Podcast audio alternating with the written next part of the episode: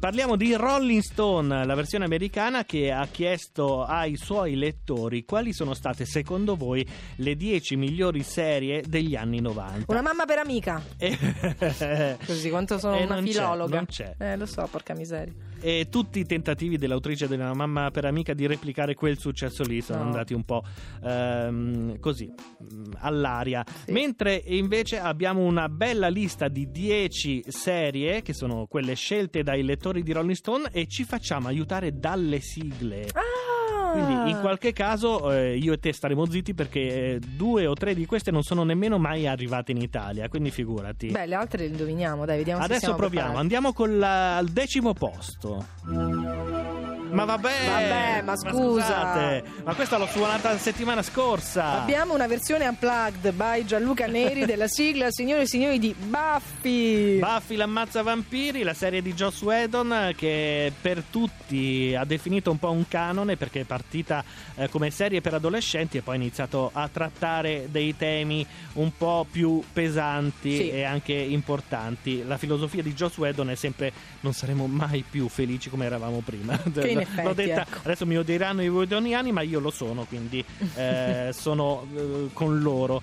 Andiamo a vedere al nono posto invece che cosa c'è. Ecco qua dei problemi. Questo. Ah, ma certo, certo. Vuoi un indizio? Vai.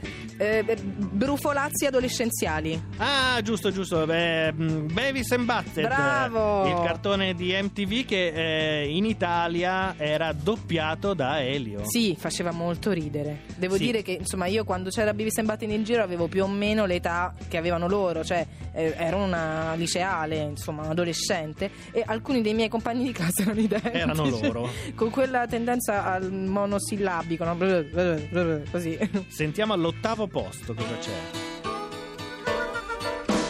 Cos'è? Ah, ho capito, Roseanne. Ah, Eh, pappa e ciccia. Eh, quella Pappa e Ciccia era eh, stato tradotto ignobilmente in italiano. Eh, Rosenberg è stata la prima sitcom dove i genitori urlavano, si parlava anche di argomenti che normalmente non si trattano nelle sitcom. Eh, Sembravano una versione fisica dei Simpson un po'. eh, es- Esatto, esatto. Loro erano senza soldi, insomma, non c'era eh, quel clima tipico da sitcom americana.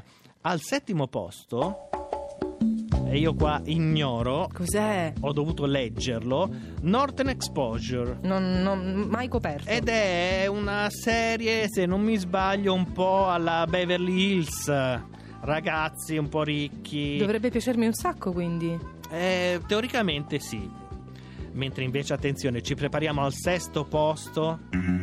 E beh, Beh, chi ciao. non riconosce Ciao, questa, ciao. ne faranno anche un reboot. No, Io non forse- sono pronta. Riprende, David Lynch ritornerà con Twin Peaks. La paura che abbiamo provato le prime volte che abbiamo visto questo telefilm. Non ve Sai la che sto io, a descrivere. Io l'ho rivisto di recente e non mi fa più paura. Eh, non è vero, quando appare Bob dietro l'armadietto. Però per me è proprio la perdita così dell'illusione, non mi fa più paura Twin Peaks. Va bene, la prossima puntata mettiamo Daniela davanti al video di Bob e, Vediamo che registri- e succede. facciamo il video della sua faccia, così.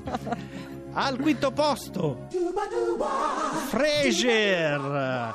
Eh, qui in Italia si chiamava Frasier, però Sì. quello che non si sapeva, o si è capito molto dopo, è che era uno spin-off di un'altra sitcom ancora più importante, che era Cheers, ovvero Cin Cin. Frasier era lo psicologo che faceva, eh, faceva un personaggio secondario, ospite del bar Sì, ehm, in Cin Cin. È diventata una sitcom, una delle più famose. Al quarto posto.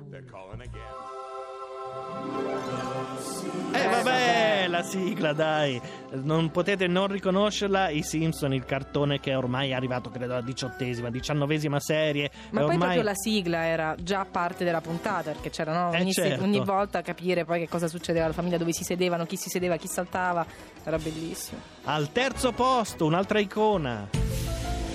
Ma X-Files. ecco, questo faceva paura veramente. Ma non è vero, Madonna, X-Files. a me sì, ero Ma- piccola io con X-Files. sono Quanto mica sono è anziana donna come te. questa donna? Un pochino. Mulder e Skelly pare che Fox eh, abbia in cantiere il reboot della storia. David Duccioni ha già detto che lui parteciperà, ma solo alcune puntate. David, anche Maledetto, Eh, muovere un po' il torna. sedere. Eh, ma dai. Al secondo posto, Oh, la più bella di tutte! Friends, We Were on a Break, Ross e Rachel, Joy, Chandler, una delle serie che ha avuto le battute migliori. Migliori, vero, E adesso vero. non ve le sto a citare perché ovviamente io non sono bravo come loro. E al primo posto stupirà un po' tutti perché qua in Italia ha avuto molto meno successo di quanto ne ha avuto negli Stati Uniti.